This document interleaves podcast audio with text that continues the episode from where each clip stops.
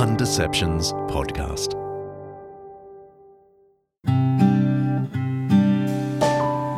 Small Wonders with Laurel Moffatt.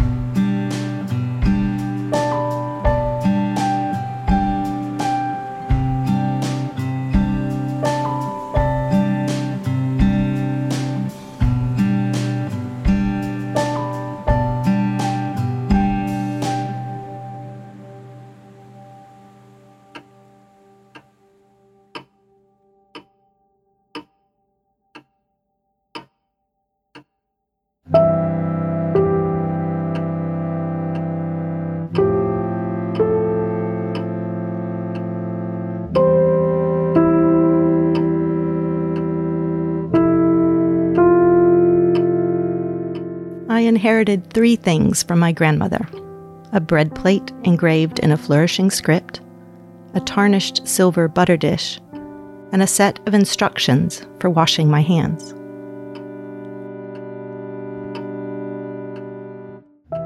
A little while ago, I threw the butter dish away. I then went looking for the bread plate to do the same. I found it, but felt a small twinge of remorse. I fished the butter dish out of the trash and set it back on the kitchen counter.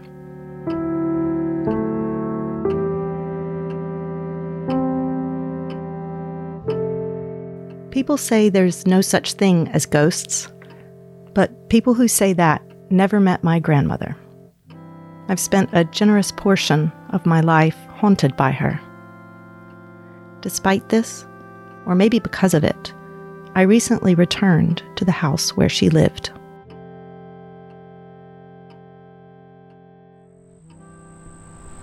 I'm on Tupelo Street, um, just off of Lee Drive in Baton Rouge, near the house that my grandmother used to live in. I haven't seen this place in over 30 years. Until recently, I had no desire to ever see it again. I knew it immediately. It's a very small house, drab in color, a bit falling down like it always was. But no matter how small it looks, in my memory, the house was enormous. And no matter the square footage, my grandmother was eminently capable of squeezing more misery into her home than you'd ever think possible.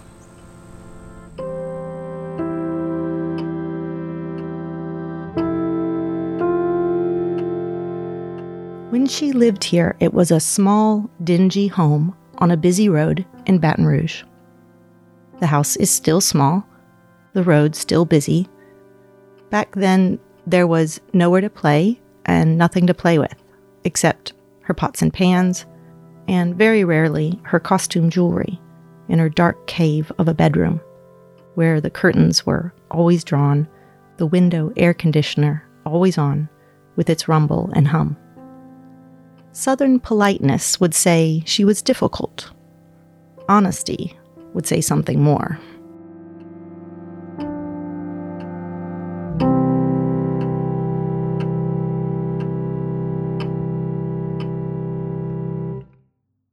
Throughout my early childhood, I overheard many conversations about a woman who'd passed through our town years earlier. It seemed that she'd crossed paths with everyone we knew in the South. Even family members several states away had had some dealings with her, and no one had anything good to say about her. The accounts of her arrival and departure, although varied, shared an unsettling theme destruction. I remember wondering why she would destroy things like that. And I'm not talking about destruction in the abstract. She was a literal homewrecker. With every story I heard, I wondered how a single person could create such havoc, such devastation in people's lives and homes. I eventually came to understand that the woman people were talking about was not a person, but a hurricane.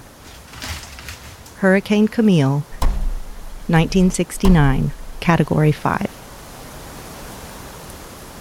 This was the hurricane that people in the South in the 1970s and 80s spoke of with the kind of awe, the kind of fear, the kind of deep loathing that people now speak of Katrina.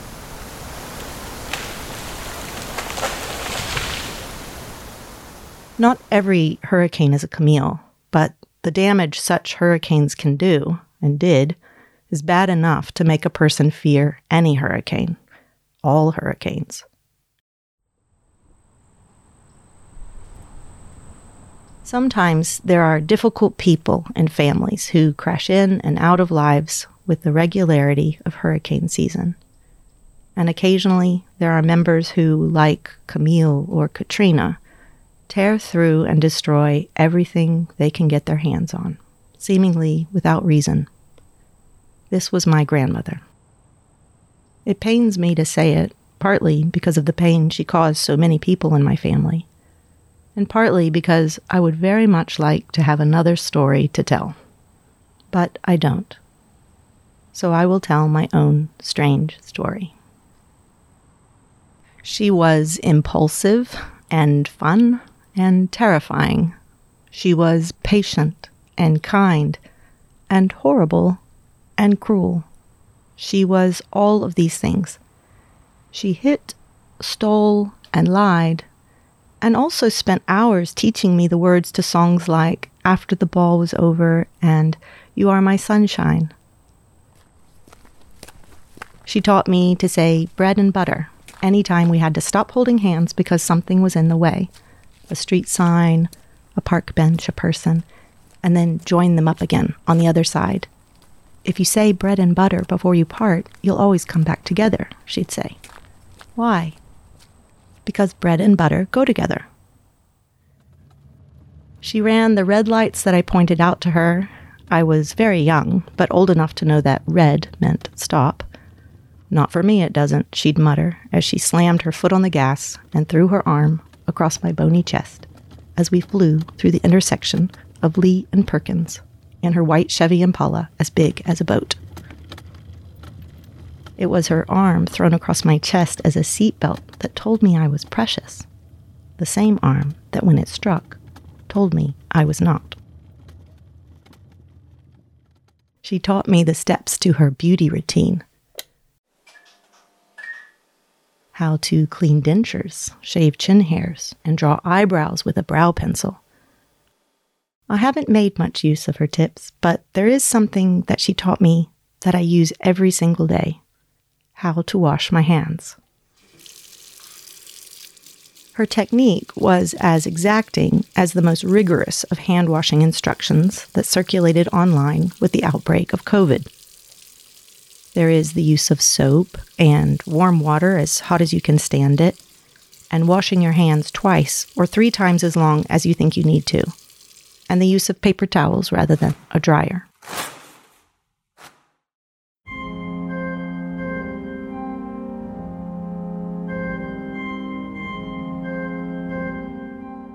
The ritual was not merely about cleaning your hands, it was about having a plan.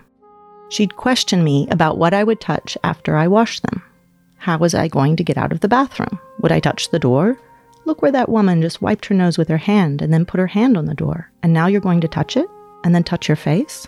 Think again, she'd tell me. I've spent most of my life divesting myself of her inheritance, unschooling myself from her lessons in cruelty, as well as her obsessive hygiene practices. But when the directives started pouring in at the beginning of this pandemic on how to wash your hands, my goodness, she came flooding back. I have always wondered how she became the person she was. There are no obvious answers for how a girl goes from being a member of a well respected family in a small town in the South to a woman on the wrong side of the law, whose treatment of her own children swung between deep neglect and abject cruelty. As I grew up washing my hands as she taught me to, I wondered if it wasn't germs I was hoping to wash off, but her. Maybe she was the contagious thing, a virus that could be transmitted down a family line. And I wondered as I grew if one day I'd look around and realize that, just like her, I'd blown up my own life and hurt those closest to me. I've spent many years washing my own hands, figuratively speaking, in order to wash my hands of her. Forgiveness of my grandmother seemed impossible. I couldn't imagine ever being able to do it.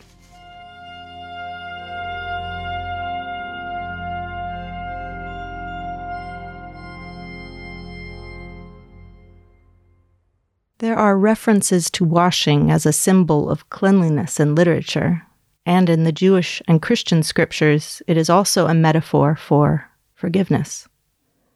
One of my favorite references is in a song written by a long ago king after he blew up his own life and destroyed the lives of those around him.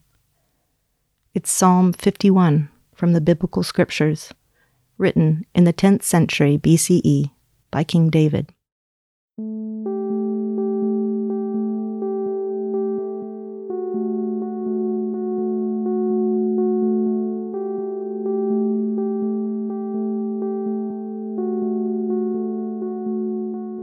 He sings about washing, but not as a how to or set of washing instructions.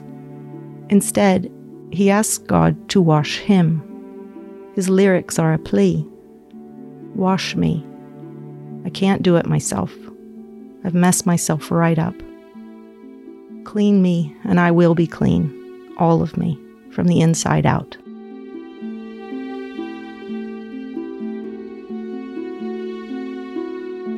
I find such hope in this the idea there is a God who can do it, who wants to do it, but also that a destroyed life is not the end, that there's hope for a life, even in the rubble of it.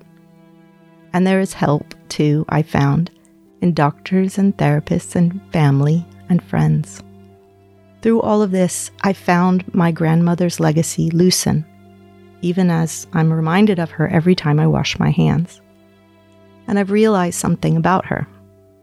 My grandmother was born in 1906, making her 12 or 13 when her small town was hit by the Spanish flu. She would have heard how fast that virus moved, how many it took. She may have seen people die, and she would have known of many more who did. This is when she learned how to wash her hands. This is when she memorized the instructions that she later taught me now, when I wash my hands, I think about her as a young girl with dark hair and all her bad choices up ahead of her, washing her hands a hundred years ago with soap and water as hot as she can stand it. I think about what she left me and what I will leave my own children besides washing instructions.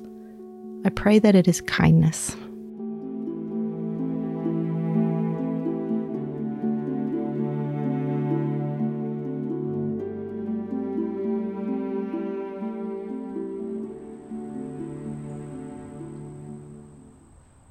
Sometimes I find myself humming after the ball is over when I'm walking somewhere, usually in autumn. And when my children were all very small, I sang, You Are My Sunshine to them almost every night. And when I'm walking with my youngest child now and we have to pull our hands apart because of a street sign or a park bench that she wants to climb, I whisper, Bread and butter. And sometimes I say it loud enough for her to hear as well. I think she heard me say it the other day in the grocery store. We were standing in the bread aisle, waiting to check out. As we waited, I heard a song threading its way out of the store's speakers. It was It's Quiet Uptown from the musical Hamilton.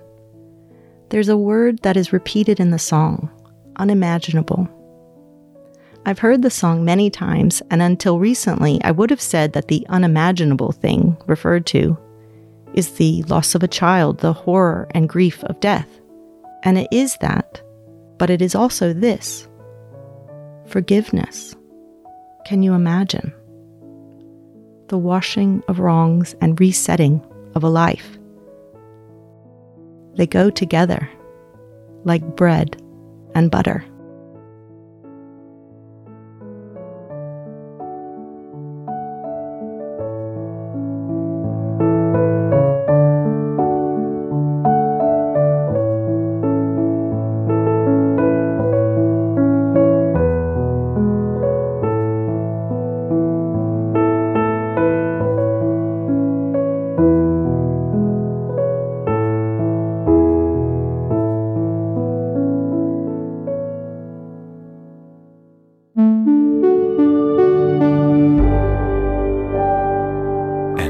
Undeceptions podcast.